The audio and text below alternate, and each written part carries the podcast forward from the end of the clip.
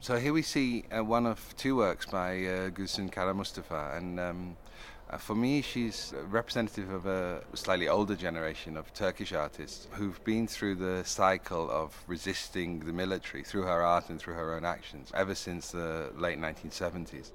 What her work has always consisted of is a very strong feminist position, or taking the position of the woman within a largely Muslim society, particularly. And you see in this work, the material itself is very much a feminine material. It's cloth and it's been sewn. So it's traditionally a production that women would be associated with. But what it has is these little tiny illustrations, reminiscent, sometimes copies of Ottoman illustrations of sex, of relationships between men and women that are being played out on this cloth, which is again a sort of taboo subject in a certain way, or you could imagine it as being taboo for a woman to deal with.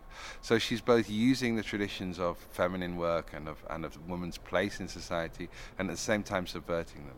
And then you have this strange shape, which you don't quite know whether this shape is a cover or is, is made for some specific object, or is maybe a bedcloth, but then it might be quite a strange bed that would cover it.